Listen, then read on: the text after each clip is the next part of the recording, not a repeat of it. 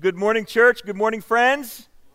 Welcome, everyone. It's great to be here with you this morning. We're going to continue uh, in our memory verse for the month of November. Can you believe this is the second Sunday of November already? And I believe there's only four in the month of November. So I hope you're doing a good job with this month's memory verse. Here we go. We'll say it together. Beloved, let us love one another, for love is from God and whoever loves has been born of God and knows God.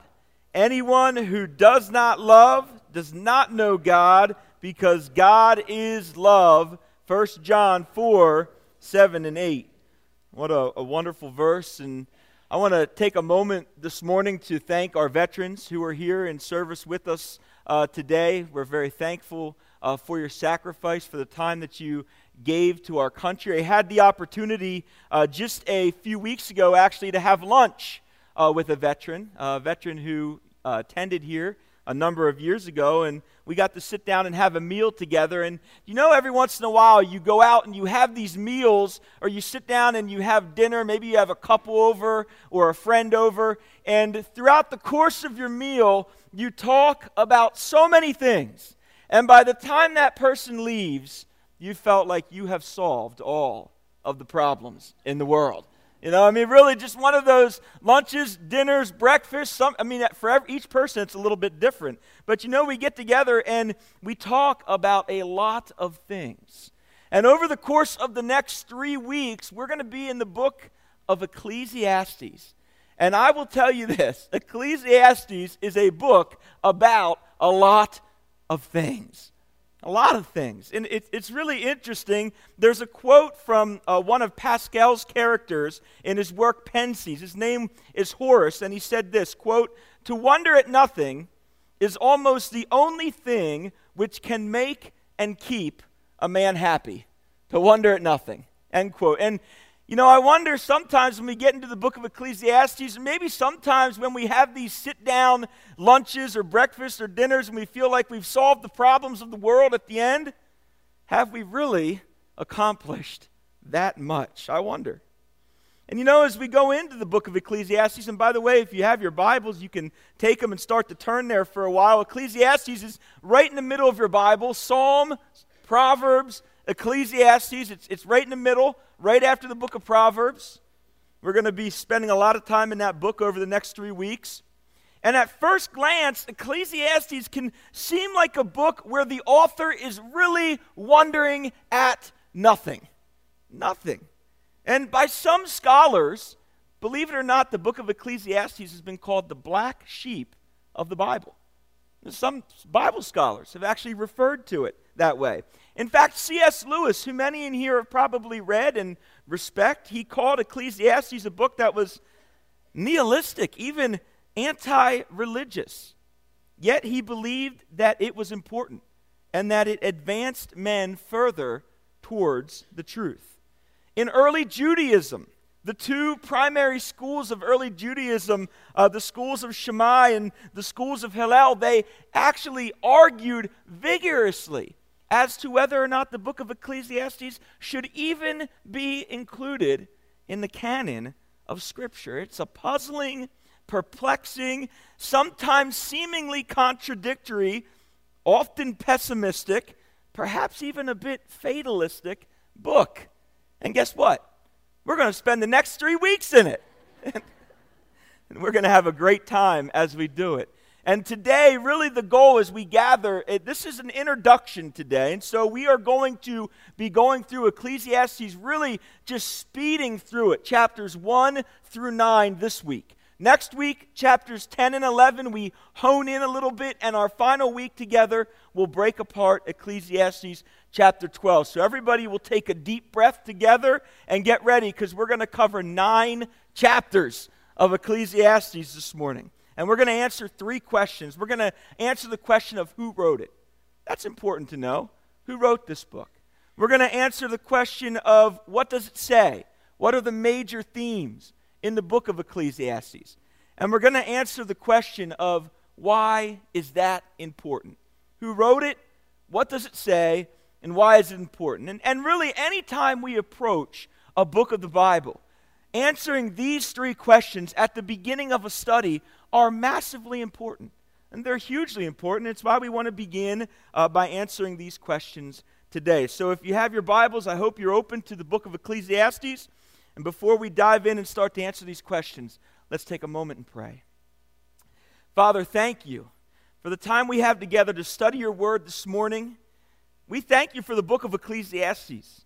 We know sometimes it can be confusing, sometimes puzzling, Lord, sometimes may even seem contradictory to the way that we think about life. But Lord, we know that that's a good thing because we know your word's inspired. We know it's inerrant. We know it's powerful. We know it's useful. We know that every piece of your scripture is useful and profitable for us. And so, Lord, we pray this morning as we gather around this book over the next three weeks that you would guide and direct us. You would open our hearts, open our minds, give us exactly what you would want us to have as we study your word, and help us to leave here changed, growing in a greater love for you and a greater love for those you place in our pathways. And Lord, we pray you would receive the glory for the time we have together. In Jesus' name we pray. Amen. And so, as we open the book of Ecclesiastes, the first question that we really want to answer is who wrote this wild book? Who wrote it? And really, the answer is very difficult on many levels. There has not been any clear agreement across scholars pinpointing who they believe, thus saith the Lord, the author is, but we do have a few indicators from the text. Many believe the author was Solomon. David's son. In fact, that's probably the most commonly held position in the church. But in the book, the teacher or the preacher, as he's referred to in verse 1, refers to himself as Koheleth. Koheleth. And so many say that this is the author of the book. And really, this man's name, it's a name that means to gather people around himself. And so, what we have when we open the book of Ecclesiastes is we have a book that is essentially a teacher who is gathering students around himself. Today, it's us, church, the readers of this book. He's gathering us around him and he's saying, Listen to me from the experience of what my life has taught me.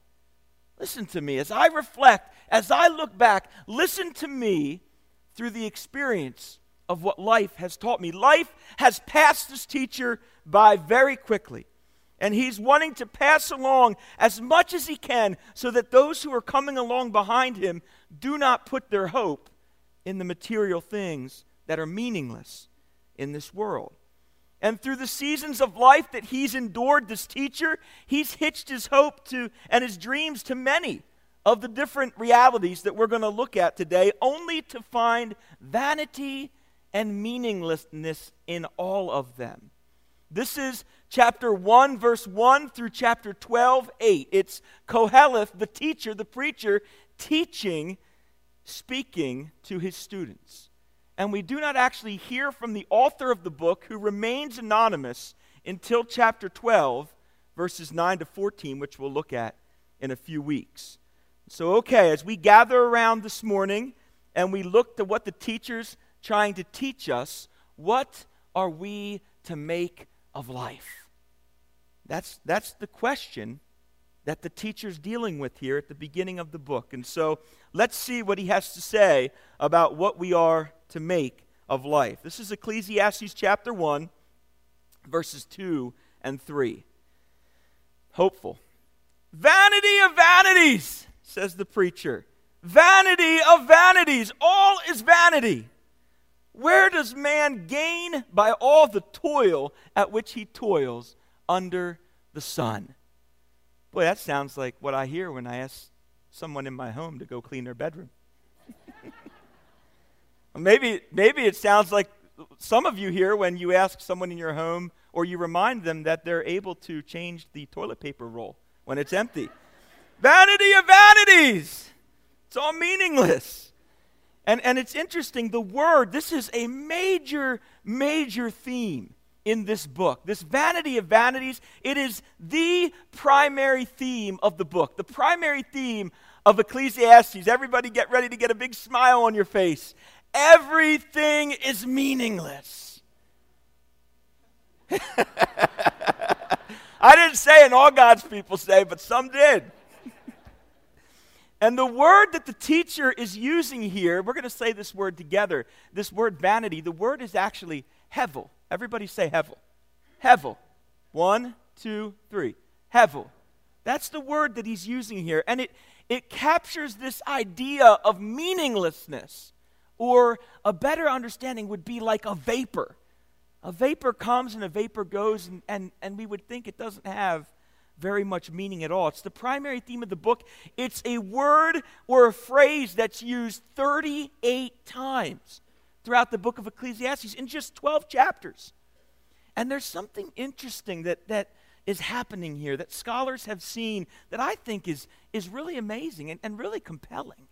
Some scholars see a play on words that's going on right here at the beginning of the book of Ecclesiastes. The word hevel is actually the same word that's used to name the character in the Bible of Abel.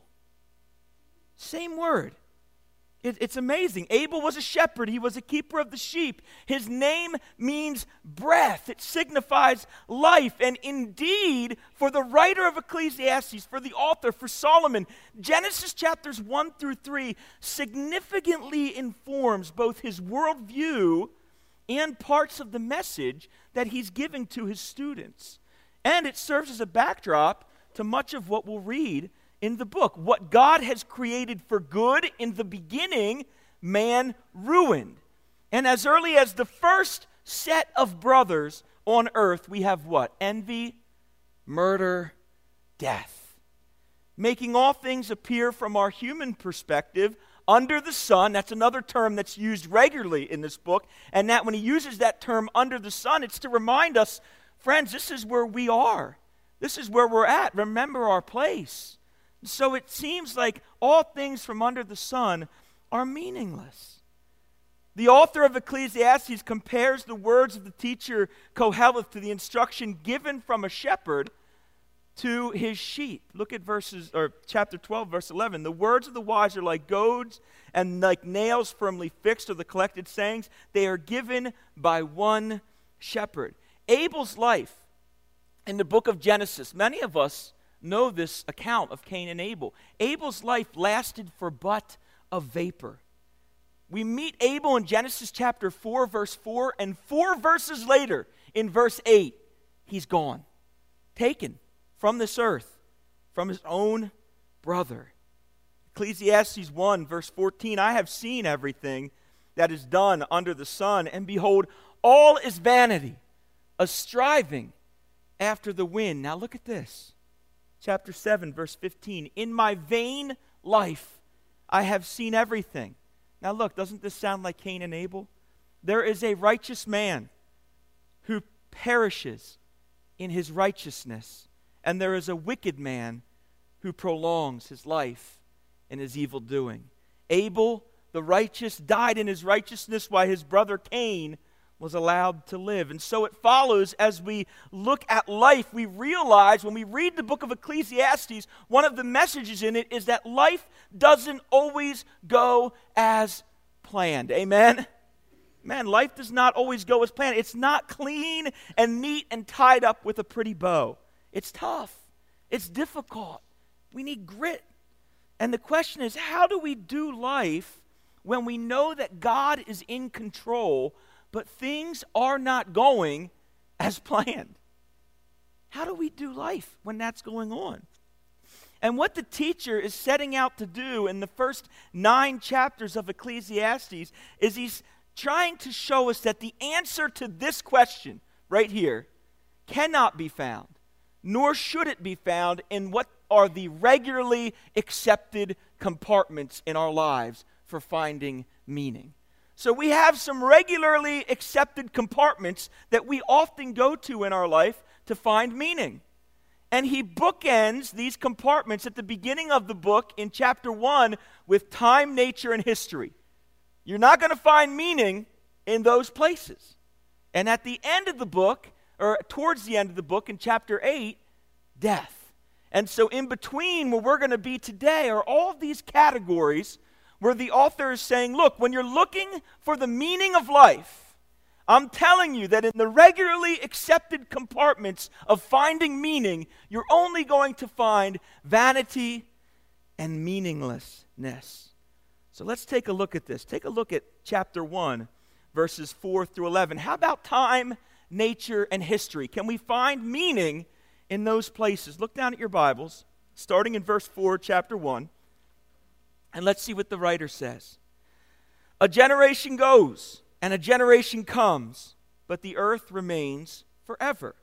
The sun rises and the sun goes down and hastens to the place where it rises. The wind blows to the south and goes around to the north. Around and around goes the wind, and on its circuits the wind returns. All the streams run to the sea, but the sea is not full to the place where the streams flow. There they flow again. All things are full of weariness. A man cannot utter it. The eye is not satisfied with seeing, the ear with, uh, filled with hearing. What has been will be, and what has been done is what will be done, and there is what? Nothing new under the sun.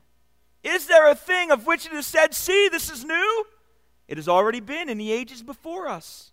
There is no remembrance of former things, nor will there be any remembrance of latter things yet to be among those who come after. And so, right here at the beginning, where the regularly held compartments of time, of history, of nature, don't go there to find meaning, friends. It's meaninglessness. All a chasing after the wind. How about wisdom? What about wisdom? Wisdom seems like a noble place to go to find meaning. Seeking out the wisdom of those maybe who have gone before. Isn't that what we're doing even now? I mean, isn't that what the teacher's doing here? He's gathering, he's sharing from his life experience. What about wisdom? Look at verses 12 to 18. This is interesting. If it doesn't come from time, from nature, or history, maybe we can find meaning in wisdom. I, the preacher, have been king over Israel and Jerusalem, and I applied my heart to seek and to search out by wisdom all that is done under the heaven. It is an unhappy business that God has given to the children of man to be busy with. I have seen everything that is done under the sun, and behold, all is vanity, striving after the wind. What is crooked cannot be made straight, and what is lacking cannot be counted. I said in my heart, I have acquired great wisdom surpassing all who were over Jerusalem before me. And my heart has had great experience of wisdom and knowledge. And I applied my heart to know wisdom and to know madness and folly. I perceive that this also is but a striving after the wind. We cannot catch it, friends. We cannot catch it. For in much wisdom is much vexation, and he who increases in knowledge increases in sorrow. And many of us can sit here today and say, That is so true. How many of you have found in your life the more that you know, the deeper that you go into a subject, into a topic, the more you realize you don't know. It's, you see the striving, the chasing after the wind, and we can read and we can read and we can read and learn and learn and learn. And there's always something we find that there's more that we do not know. So, time, nature, history, wisdom, meaning can't be found in any of those places. What about money? When we talked about new ways to give today, how about money? Money, money solves all the world's problems, doesn't it? And surely our answers to life's deepest meanings and purposes can be unlocked by the power of money. I mean, think about it, friends. We sit here today you ever hear that saying, put your money where your mouth is? We put a lot of money today in education, do we not? Just to find out that wisdom is meaningless. So, can money solve the problems? The teacher had unlimited wealth. By the way, this is why many scholars believe this was Solomon. He was wise, he had unlimited wealth, he was a king. It, it all seems to add up that this is Solomon. He had unlimited wealth. No one had more money than this guy at the time that he lived. So, what did he think? Was money where you could find meaning? Look at what he says in chapter 2. Chapter 2, verses 1 to 11. I said in my heart, Come now, I will test you with pleasure. Enjoy yourself. But behold, this was also vanity. I said of laughter, It is mad, and of pleasure, what use is it? I searched with my heart how to cheer my body with wine, which is expensive my heart still guiding me with wisdom, and how to lay hold on folly till I might see what was good for the children of man to do under heaven during the few days of their lives. I made great works. I built houses, planted vineyards for myself. I made myself gardens and parks and planted in them all kinds of fruit trees. See the unlimited resources that he had here? I made myself pools from which I water the forest of growing trees. I bought male and female slaves and had slaves who were born in my house. I had also great possessions of herds and flocks, more than any who had been in Jerusalem before me. I also gathered for myself silver, gold, all the treasures of kings and provinces. I got singers, both men and women, many concubines, the delight of the sons of man. So I became great and surpassed all who were before me in Jerusalem. Also, my wisdom remained with me, and whatever my eyes desired, I did not keep from them. I kept my heart from no pleasure, for my heart found pleasure in all my toil, and this was my reward for my toil. Then I considered all that my hands had done, and the toil that I had expended in doing it, and behold, all was vanity and striving after the wind. There was nothing to be gained. He had gained everything. And his conclusion everything that materially possibly could be gained on the earth, he had gained. Look at the summary of all that he had gained. And the summary at the end of that I had gained nothing under the sun. Money's not the answer, friends. Indulging ourselves in the pleasures of this world, meaningless. Not the answer. What about work? Right? Time, no. Nature, history, no. Wisdom, not really. Money, no. What about work? Certainly all of us are called to something. We're all called to have work, to find work, purpose, and meaning in the work that God has given us to do. Don't, I just want to, let's pause here. Don't get too depressed. All right? We're going to be all right. There's good coming. All right? But we got to get through this. This is big heavy stuff. Do we find meaning in our work? Look at what he says Ecclesiastes 2 18 to 23. Look at this. I hated all my toil in which I toiled under the sun. Seeing, now isn't this the dilemma for many of us? That I must leave it to the man who will come after me, and who knows whether he will be wise or be a fool. Yet he will be the master for all of which I have toiled and used my wisdom under the sun. This also is vanity. So I turned about and gave my heart up to despair. Don't do that, church. No, not there. Over all the toil of my labors under the sun, because sometimes a person who has toiled with wisdom and knowledge and skill must leave everything to be enjoyed for someone who did not work for it. Wow. This is also vanity and a great evil. What has a man from all the toil and striving of heart with which he toils beneath the sun? For all his days are full of sorrow, his work is a vexation. Even in the night, his heart does not rest. Have you ever had a night like that? Where your heart does not rest? Anxiety's on your mind. Your mind is racing. You can't sleep. You, you toss and you turn. And what are you worried about? You're worried about work. This is also vanity. And now there's a pause here. And I'm so glad there's a pause here. We need a pause at this point. I think he understood. The writer, the teacher understood that his students needed a pause at this point. There's a pause for a clue. The answers can't be found in time, in wisdom, in wealth, in work. But look at Ecclesiastes verses 24 and 25. There's a clue right here. Where might we find the answers to life? Take a look. There is nothing better for a person than that he should eat and drink and find enjoyment in his toil. This also I saw is from the hand of God. For apart from him, who can eat or who can have enjoyment? Underline that verse in 25. That is a clue of where we might find meaning. And what does it put, press our minds forward to? What did Jesus say? Apart from me, you can do nothing. For apart from him, who can eat or who can have enjoyment? In the middle of all this vanity and meaninglessness, the teacher gives pause to show his students an enigma. There is something puzzling about life. It's meaningless. All of these things that he talked about are meaningless.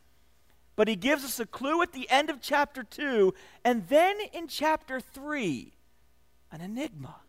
In the midst of all of this meaninglessness, what do we find? What do we find in, in chapter 3? Order. Order. Look at this. Ecclesiastes chapter 3, verses 1 to 8. For everything there is a season and a time for every matter under heaven a time to be born and a time to die, a time to plant and a time to pluck up what is planted, a time to kill, a time to heal, a time to break down, a time to build up, a time to weep and a time to laugh, a time to mourn and a time to dance. That song is going through my mind right now a time to cast away stones, and a time to gather stones together, a time to embrace, and a time to refrain from embracing, a time to seek, and a time to lose, a time to keep, a time to cast away, a time to tear, a time to sow, a time to keep silence, a time to speak, a time to love, and a time to hate, a time for war, and a time for peace. Friends, there's a glimmer of hope in the midst of all this meaninglessness. There is some order and a time for everything. I mean, I think at this point the teacher probably took inventory of his students and thought, if I don't spin this around here, I'm going to have some problems. And I'm going to have some problems. And though we don't always see this order and we don't always recognize this hope, we know that it's there, it exists.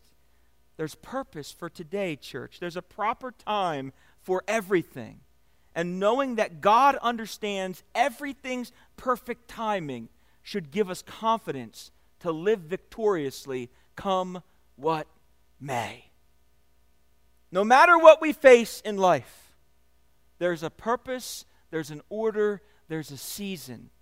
And because we know that God's in control, we can have confidence to face whatever comes our way with victorious attitudes. There's another truth that is recurring throughout the book of Ecclesiastes, and you can write this down. It's this truth, and, and you, you catch a glimpse of it even here at the end of chapter 2 and the beginning of chapter 3 that God gives. It's a recurring message throughout the book. 12 times the teacher refers to, to God as giving something to man. 12 different times. Life doesn't always work the way that we think it should or go the way that we expect. But that doesn't mean that God isn't in control. And we can echo what we said last week God is in control.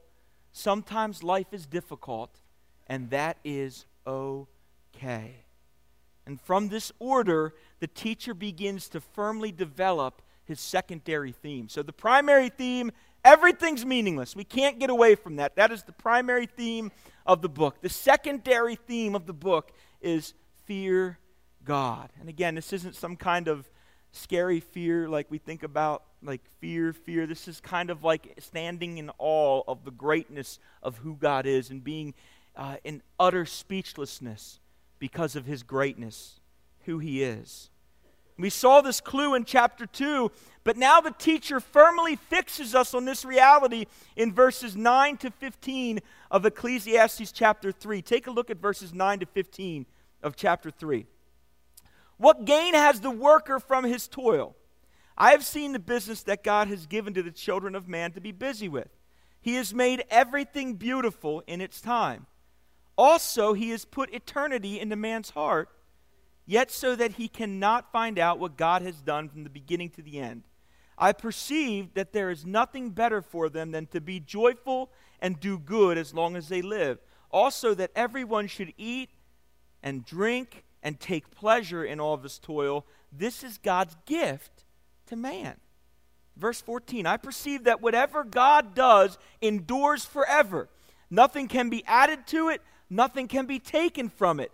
God has done it, so what? So that the people fear before him. That which is already has been, that which is to be already has been, and God seeks what has been driven away. So thankfully, the teacher gives us pause to reflect, to catch our breath. But now, unfortunately, our pause is over, and he drives us back into more vanity.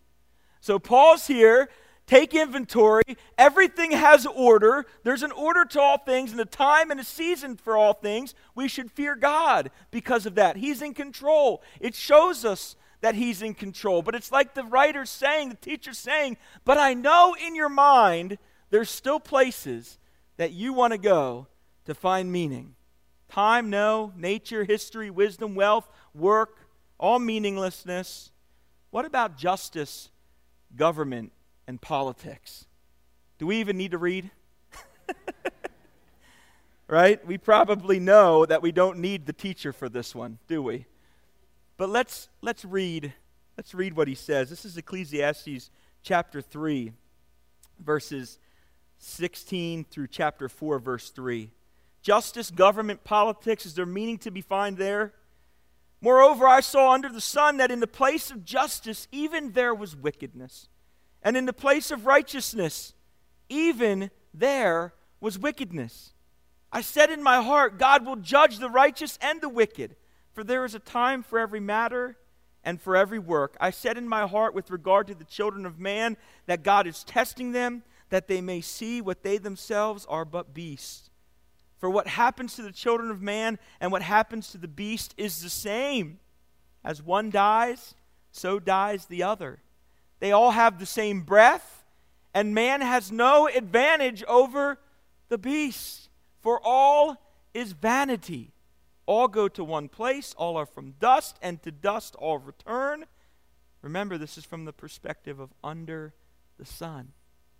Who knows whether the spirit of man goes upward and the spirit of beast goes down into the earth? So I saw that there is nothing better than that man should rejoice in his work, for that is his lot. Who can bring him to see what will be after him? Again, I saw all of the oppressions that are done under the sun, and behold, the tears of the oppressed. They had no one to comfort them. On the side of their oppressors, there was power, and there was no one to comfort them. And I thought the dead who were already dead more fortunate than the living who are still alive.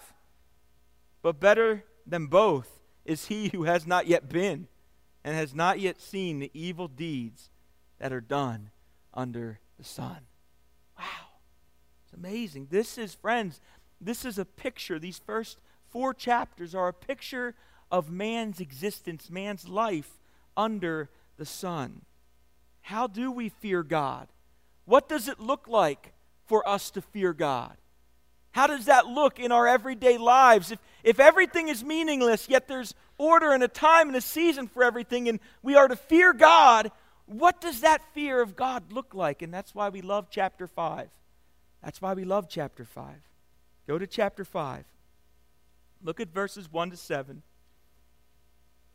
Some practical ways for us to fear God. Start in verse 1.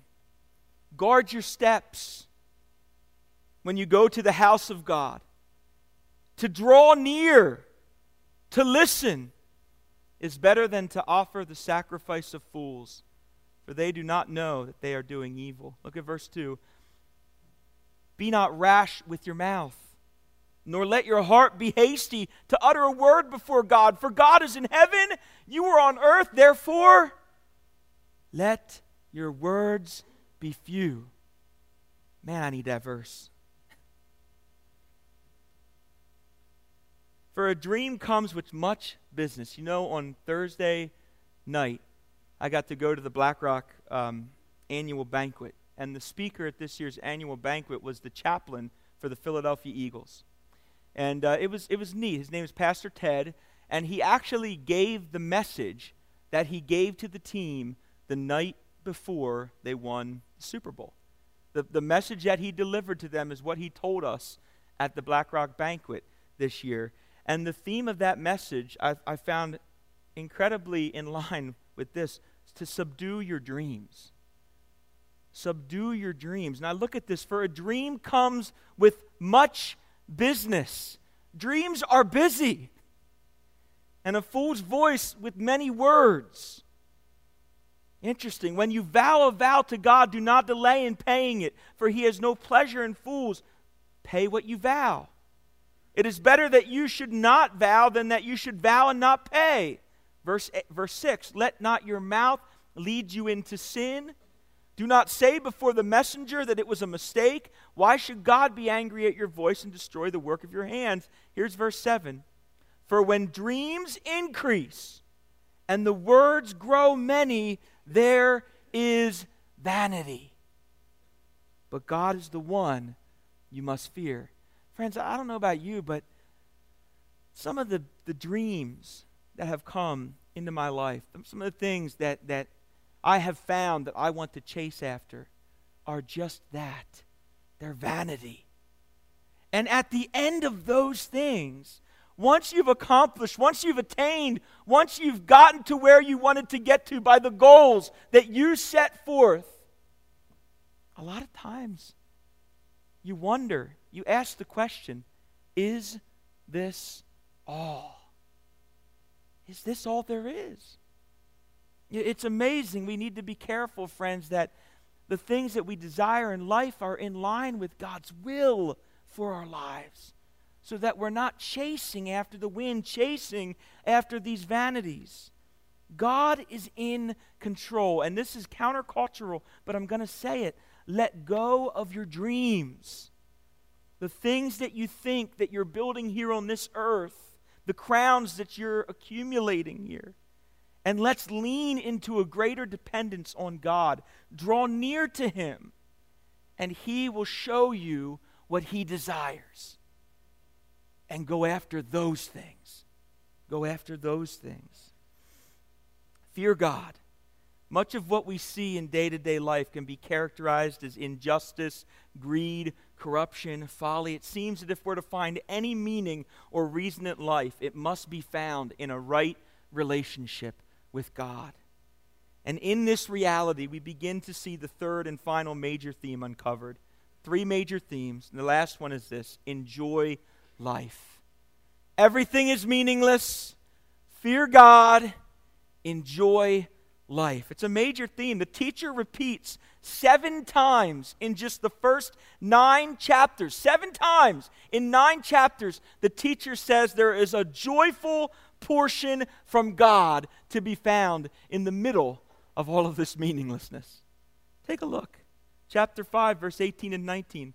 Behold, what I have seen to be good and fitting is to eat and drink and find enjoyment in all of the toil with which one toils, yet find enjoyment in all the toil for which one toils under the sun. The days, the few days of his life that God has given him, for this is his lot.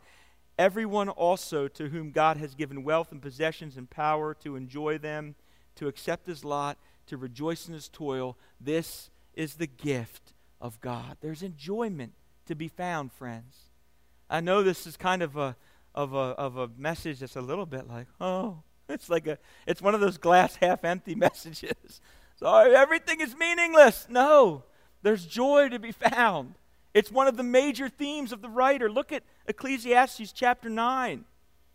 Go eat your bread with joy. Eat with joy and drink your wine with a merry heart. For God has already approved what you do. Let your garments be always white. Let not oil be lacking on your head. And in the Bible, there's an incredible theme between oil, wine, and joy. You can trace it through the entire Bible. They're connected oil, wine, joy, always connected. Enjoy life with the wife whom you love all the days of your vain life that He has given you under the sun. Because that is your portion in life and in your toil at which you toil under the sun.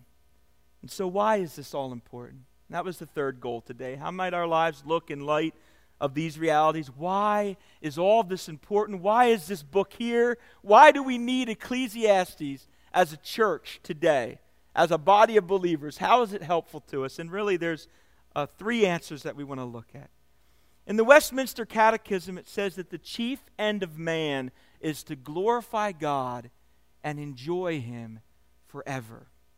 And if we are indeed to do that, then one of the truths, one of the major themes, one of the ways that we can use the book of Ecclesiastes is that Ecclesiastes informs us on how to relate to God and think about life when life doesn't go as planned.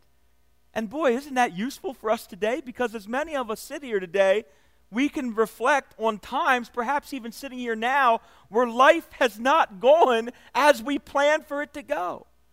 And so, one of the great ways that we can use the book of Ecclesiastes is to help inform us on how we are to relate to God and to think about life in these circumstances and situations that we find ourselves in. There's a second purpose. Ecclesiastes redirects our focus from the difficulty and meaninglessness of day to day living towards abundant life. Because we can get consumed in thinking about all the bad stuff, can we not? I mean, just turn on the 24 7 news networks and, and just open up the newspaper. And it's really easy for us to get consumed by all the negativity and all the vanity out there. And so Ecclesiastes really helps to redirect our focus from that difficulty that we see towards the abundant life that we're promised in Jesus Christ. I came to give you life and give it abundantly. John chapter 10, verse 10. And then finally, Ecclesiastes frees us from fearing about the unknowns. There are a lot of unknowns out there. But guess what? They're all meaningless. All those unknowns. It frees us from fearing about the unknowns towards enjoying life in a right relationship with God. And so there's great purpose for this book. There is great purpose. In fact, I think one of the most clearest, one of the most exciting purposes for the book of Ecclesiastes is Ecclesiastes teaches us that we can make much of a meaningless life by making much of God. And it teaches us that from the perspective of us, of just standing, going through earth and living life and seeing the things as they come with raw, unfiltered emotion in the book. You can make much of a meaningless life by making much of God. And isn't that the goal, church, as we gather together, that we would grow in a greater love for God and a greater love for each other, and that we would love, live, and lead for God's glory all the time in our day to day lives. Let's pray.